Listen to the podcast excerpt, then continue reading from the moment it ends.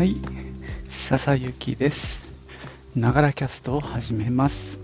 この番組は自分大好き59歳の私笹雪の声のブログ、声の日記です。通勤途中に歩きながら収録してますので、息がはあはあ上がったり、周りの雑音、騒音、風切り音などが入ったりしますが、何卒ご容赦ください。はい、今日も日差しが、はあ、強くて暑いですね。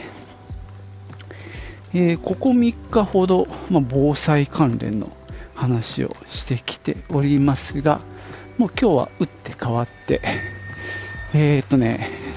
まあ、配信の話をしてみようかなと思います。ちょっと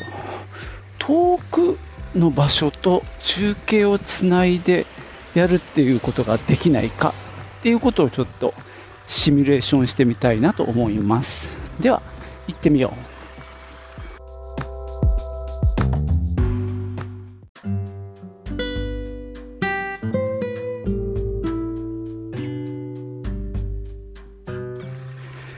えーとですね、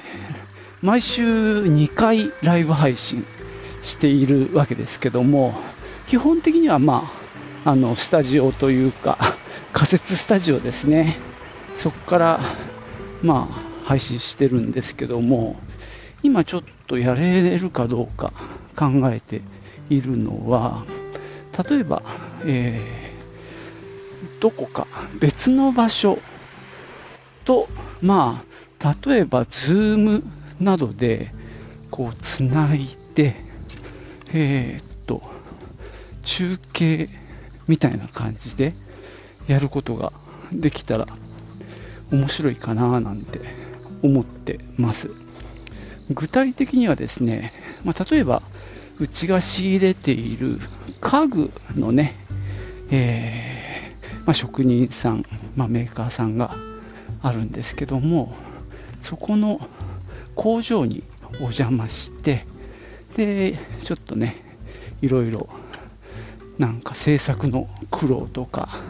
こういうところにこだわってるんですよとか、どんなね、加工をしているのかとか、そういったものをね、見せることができたら面白いなと思います。まあ、以前からできたらいいなぐらいで思ってはいたんですけども、ちょっとね、一つ、具体的にできるかどうか、まだね、ふわっとしてるんですけども、まあ一つはね、ものすごいシンプルに、まあ、ただ機械を見せたり、まあその、職人さん、作家さんの話を聞くのであれば、事前に撮影をしておいて、で、当日配信日には、まあ、ゲストで来てもらって、で、その時の撮影した映像を流しながら、こう解説してもらうみたいなこともできますよね。まあ、それだったら、今のシステムでほぼ問題なくって、まあ、動画を見せるのは、まあ、パソコンなり、iPad なりで流して、で、まあ、ローランドのミキサーの方で、まあ、それをメインにして、まあ、作家さんをちっちゃくして、ピクチャーインピクチャーで見せるっていうやり方でできるので、まあ、それは大丈夫かなと思います。まあ、それのいい点は、もう事前に撮影ができるので、それをちょっとね、多分音量が大きすぎる、小さすぎるとか、そういった問題も、まあ、編集でね、ある程度、クオリティを揃えられるので、そのあたりは安心かなと思います。ただまあ、その臨場感みたいなのはなくなってしまうのが、まあ、ちょっと弱点ですね。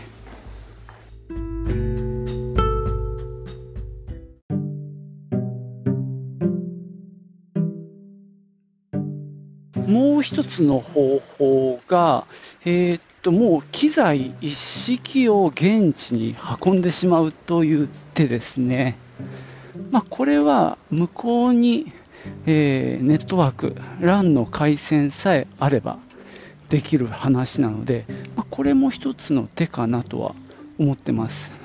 まあ、この方法のいいのは、まあ、マンパワーが最小限で済むっていうところですね。どうせ現地に人は行かなきゃいけないので、そこに行った、まあ多分私が行くんですけども、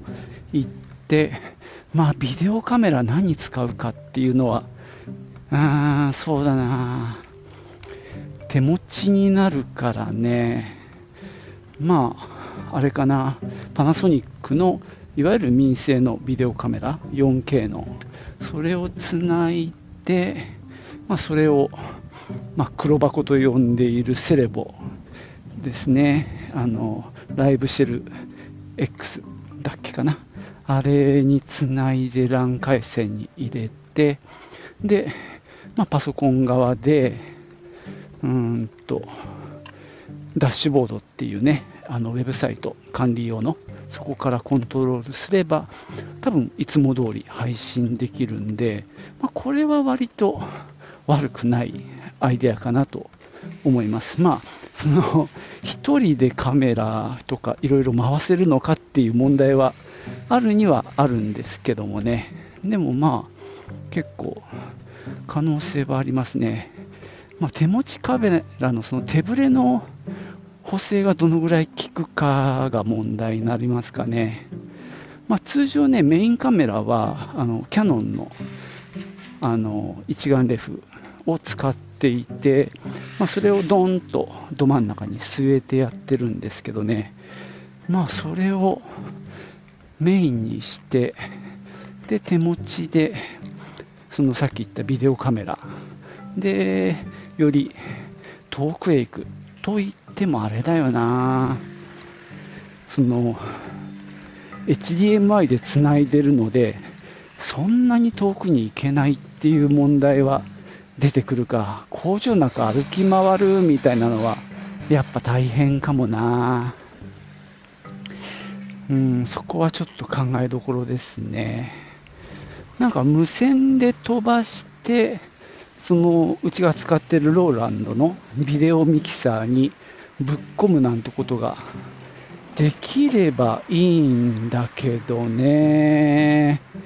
今パッと思いつく方法がないな。多分最近の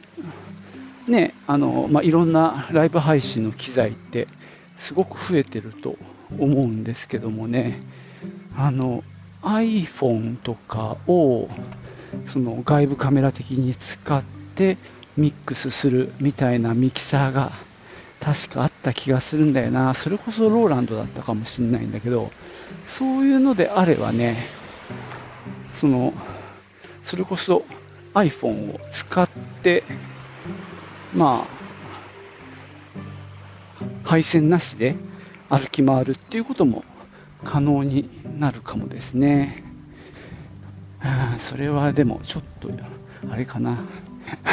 その配信のためだけにやるにはちょっともっったいない話になっちゃいますね。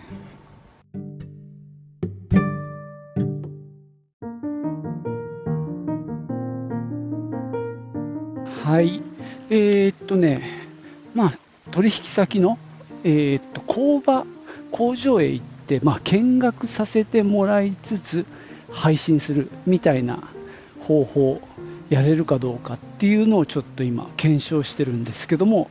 えー、1つ目はもうあの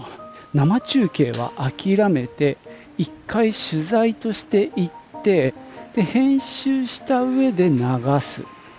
で、まあ、流す時に、まあ、先方さんと例えば Zoom でつないでで動画は動画で、えー、見せながらまあ、ピクチャーインピクチャーみたいな感じでやったらどうかなっていうのが1つ。で、2つ目はもう配信機材ごともう全部向こうに持ってっちゃって向こうから配信する。ただし、やっぱカメラが問題になりますね。えー、HDMI ケーブルで取り回せる範囲しか動けないっていうのがまあネックになるかな、これは。ちょっとね、この辺は悩ましいとこですね。で、次に3つ目として、まあ、提案するのは、まあ、最初、一番最初に考えてた、まあ、配信スタジオ側に人がいて、で、まあ、向こう側に、まあ、自分が行って、スタッフとして、で、中継するっていうやり方なんですが、これに関しても、まあ、2番目と同じ問題が起きますね。つまり、HDMI ケーブルの長さの制約ですね。まあ、そうやって考えると、なかなかあれだね、まあ、ズームでつなぐにしても難しい部分はありますね。まあ、例えばなんだけど、もうあらかじめ見せたい部分は、やっぱり写真とか動画で撮っといて、それを差し込んでく、差し込んでいくっていうのが、まあ、割と現実的というか、でもそれもまだ俺もやったことない部分、まあやれなかないか。まあ写真見せるのの延長線で、まあ動画を見せたりもできるのでね、まあそれはいいかもしれないですね。まあその番組の構成をどんな風にするかっていうところで、まあどういう今はねどういう手段でやるかっていう話をしてるんですが、まあ、番組そのものが狙いとか、まあ、見てる人対象ターゲットとか、やっぱりちゃんと伝わらないとね、もったいないなと思うので、そうやって考えると、やっぱ一回取材に行って、それを見せるっていう方がいいのかもしんないな。で、それだとさ、さっき言ったように編集もできるし、まあ、音声レベルを揃えたりとか、そういうこともできますしね。で、なんなら、ちょっと短めの、えー、PV、プロモーションビデオみたいなものを作っておけば、まあ、配信とは別にね、もうちょっとイメージフィルムみたいな感じのものも作れたら、それはそれでね、まあ、先方さんも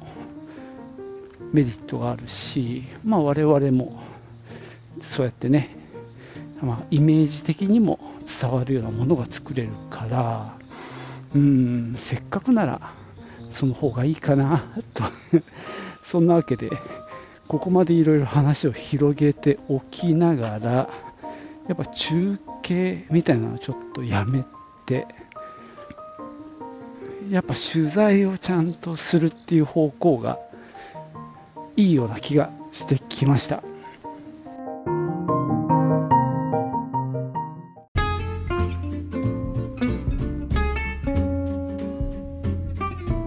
はい。そんなわけで、今日は取引先のメーカーの工場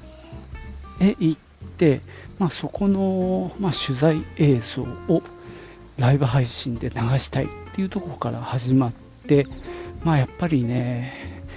生中継は無理だなという気がしてきたので、事前に、ま、取材をして、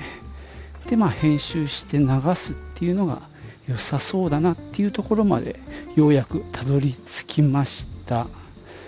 でですねそうなった時にまあある程度台本を作っとく必要があるかなっていう気はします。まあどんなカットを入れたいのかっていうのもあるしまあ行ってみないとわからないことの方がまあ多いのかなとは思うんですけどね。でもまあ、あれかな、先方さんと事前に打ち合わせながら、こんなカットは撮りたいねとか、えー、まあ、でも実際に撮れるか撮れないかはまた別の話になるんですけども、まあ、そうですね。で、あとはご本人に登場してもらっての、まあちょっとインタビュー的な映像もあった方がいいと思いますね。あとは、まあ、実際の使用イメージというか、まあ、主に家具なので使われている、えー、実際に、えー、お家で使われている写真なんかもあるといいのでそういったものがね使わせてもらえるならそれをもらって編集みたいなことですね。でまあ配信は配信で、まあ、ちょっとね配信と今ちょっとどっちかというと PV 作るみたいなイメージでいるもんであれかな。ちょっとその2つは、まあ、一応分けて考えた方がいいような気はするんですけど例えばその配信で Zoom でつないだ時の映像をまあ Zoom には自動でねあの録画できるので、まあ、それを使うっていう手もあるんですがあれなんだよね。Zoom の映像ってどうしてもえー、っと HD だったかな。ちょっと解像度が落ちるっていうのと、あとはまあ、その Zoom の場合はま向こうの、えー、収録環境にかなり依存しちゃうので、そこのクオリティはちょっともったいないかなっていう気はしますね。もちろんそのライブ配信向けでね、喋ってもらうっていうのは、例えば見てる人が質問してくれたりした時にその場でね、やり取りできるんでそういうメリットはあるかなと思うんでその良さは生かしたいなと思いますね。でまあそれとまあ PV 的なもの何分のを作るといいのかわかんないんですけど、まあ、なんせ今あんま長いのがあの求められてないような気がして。でもまあちょっとねせっかくならえー、そこの工房というべきかな。非常に小さい規模で個人でご夫婦でやってるような家具屋さんだからね。そこの良さみたいなものを出せたらいいなって。急になんか ライブ配信の話からちょっと PV 作りの話にちょっとシフトがシフトチェンジしちゃいましたけどね。まあでもちょっとやってみたいっていう気持ちはあるので、せっかくね、俺も数年前に動画のコンテスト、日本平のね、一応銀賞的なものを受賞してるんで、なんかちゃんとしたね、作品的な感じでやれたら、まあ自分としても、あの、今後につながるかもなんてね、ちょっとあの欲が出ちゃってますけどもいやでもそれ必要だなって思うんでなんかせっかくならねちょっとちゃんとしたものを作れたらいいななんて急に思っております。だからそれだけでねなんかやろうとするとちょっと業務としてちょっと外れてる感じもするんだけど、まあ、ライブ配信に絡めた上でまあ反則にも使えるっていう風にすれば一応いいかなと思うのでね。ょっとその方向。まあ今ね9月でしょ。まあ10月からは忙しくなるからな。ちょっとあれだねやるならとっととやんないとなっていうのもあるんで一回ね先方と相談してみようかなと思います。ということでね、今日は一人ブレインストーミング、一人ブレストをやってきました。最後までお付き合いいただきましてありがとうございました。では、またね。チュース。